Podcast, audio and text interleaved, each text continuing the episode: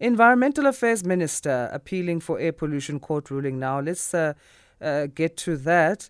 And the Minister of the Department of Forestry, Fisheries and Environment, Barbara Creecy, saying she will appeal last month's ruling by the High Court in Pretoria which found that the poor quality of the air in the Highveld priority area, which encompasses Secunda, Middelburg, Emalahleni and Standerton in Mpumalanga, as well as Boksburg, Benoni and Edenvale East in Gauteng, is in breach of the residents' constitutional rights to a healthy environment. Creecy says she wants clarity about the ruling. The case was instituted by NGOs Groundwork and the Vukani Justice Movement. So let's hear then from the SABC's Simphiwe Ngongwana, who spoke to the director at Groundwork, Bobby Peek. I mean, this is a really important judgment in South Africa's history. It's a judgment about human rights, linking environment to human rights.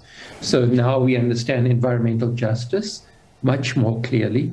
It is about an open democracy because industry now has to provide the information that we wanted for many years, the emission, the emissions, the emission standards, the emission monitoring data. It's about accountability.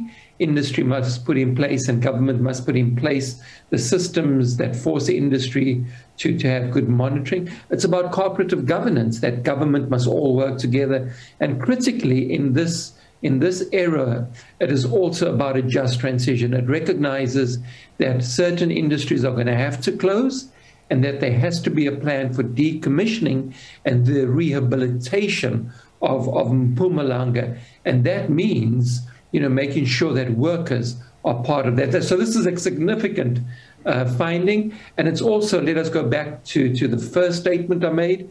It is saying that air pollution and, and communities breathing in dirty air, uh, government not enforcing it, is in violation of Section 24 of our Constitution. Uh, Section 24 says we have, must have an environment that's not harmful to our health and well-being. So in Human Rights Weekend, I think it's a significant uh, finding. Well, Mr. Peek, this campaign has been coming along for the past 12 years. So what has been the hurdles along?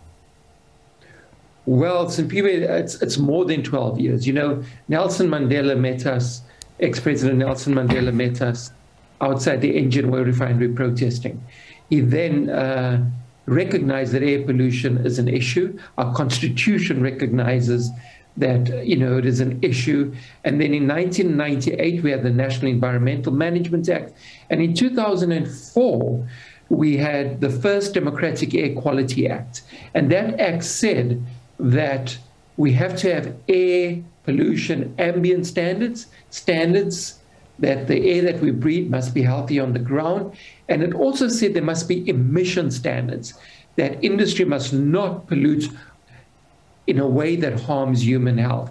And, you know, we also got in that act the right that there are very many polluted areas like the Highveld, and that the, these areas are known as high priority areas, and that the minister must act urgently. She failed to act urgently, and therefore, Vukani Environmental Movement, Groundwork, together with the Center for Environmental Rights, have been working very hard together for close on to a decade and launched the case in June 2019, compelling the minister to act.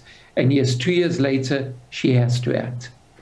And I would imagine there would be arguments that would be raised with regards to, I mean, the fact that these companies who have been, you know, labeled as the culprits in environmental degradation are the actual source of income and livelihoods for surrounding communities and as well as uh, contribute to the country's economy. So how do companies strike a balance between maintaining a, a clean environment and uh, being a source of livelihoods for its citizenry? No, we can't put people's lives over the economy, and that's really important. And Eskom and Sasol knew since 2004 that they have to clean up. Government knew that they had to put in place regulations and they had to take action, and they did put in place a Highveld priority plan a decade ago. But it never materialized with cleaner air and with safer environments for people. The result is that Mpumalanga and, and South Africa, because of the air pollution, Eskom's air pollution, have an excess deaths of more, you know, of 2,500 annually. people dying because of that pollution. So that's really important to recognize. And what we now know is that we have to shift to an economy that is socially just, that produces energy for people first, and ensures that people have the right to a clean energy, and ensures that a new economy with renewable energy has workers and community at the core, not mining companies and export led processes. We must remember that with all the economy and that we've had with mining and the air pollution from, from Eskom coal-fired power stations, we're sitting at a 50% unemployment rate. It's not because we're pushing industry to, to clean up that there is a higher unemployment rate. It is because they're dirty that there is a high unemployment rate. Well, Groundwork conducted a research study back in 2017, uh, which estimated that uh, 2,239 human deaths per year, uh, as well as more than 9,500 cases of bronchitis among children aged between 6 and 12, could be attributable to coal-related air pollution in South Africa. So what are some of the findings that gave oxygen to this case? Well, I mean, there, there was, firstly, let us recognize that, um, you know, the United Nations human rights um, uh, um, section was really important in this case. And uh, Professor Boyd, um, the special rapporteur on human rights at, at the United Nations Environmental Program, also weighed in, and he he was an amicus curiae, a friend of the courts, you know, raising the concerns of human rights and, and, and, and air pollution. We did research with uh, Professor or, or Dr. Mike Holland, or he did research in, you know, years ago. Uh, and subsequent to that, there was a variety of other pieces of research done for the case and prepared for the case that highlights that there's excess deaths in the Mpumalanga area because of the air pollution in the area. And we must remember it's a cocktail of air pollution. It's just not one pollutant. It's dust, it's particulate matter, it's heavy chemicals in that. There's, you know, sulfur dioxide um, that impacts upon people. And when you put all these chemicals and this pollution together, the impact on people is so much more severe because of its cumulative nature. So that's why we say that you know we have to shift.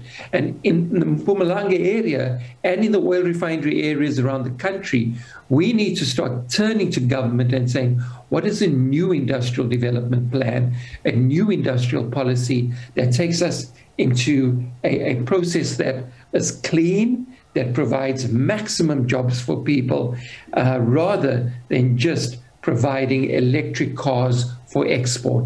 Let's start making electric cars in these areas for taxis for local transport.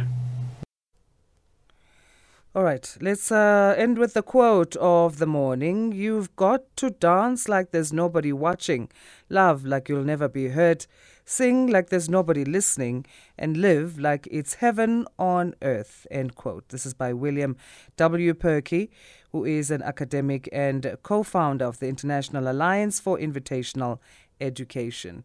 Comment of the morning as well. Owen Chipen or Chippen on Twitter. Uh, of course, it goes to you. You are comment of the morning as well as person of the morning. I think you are person of the month, person of the week, person of the month. They're talking about uh, contributing to relief efforts in KZN. You gathered some people and you said, let's uh, put together some bedding, some clothes, and all sorts of things that are needed.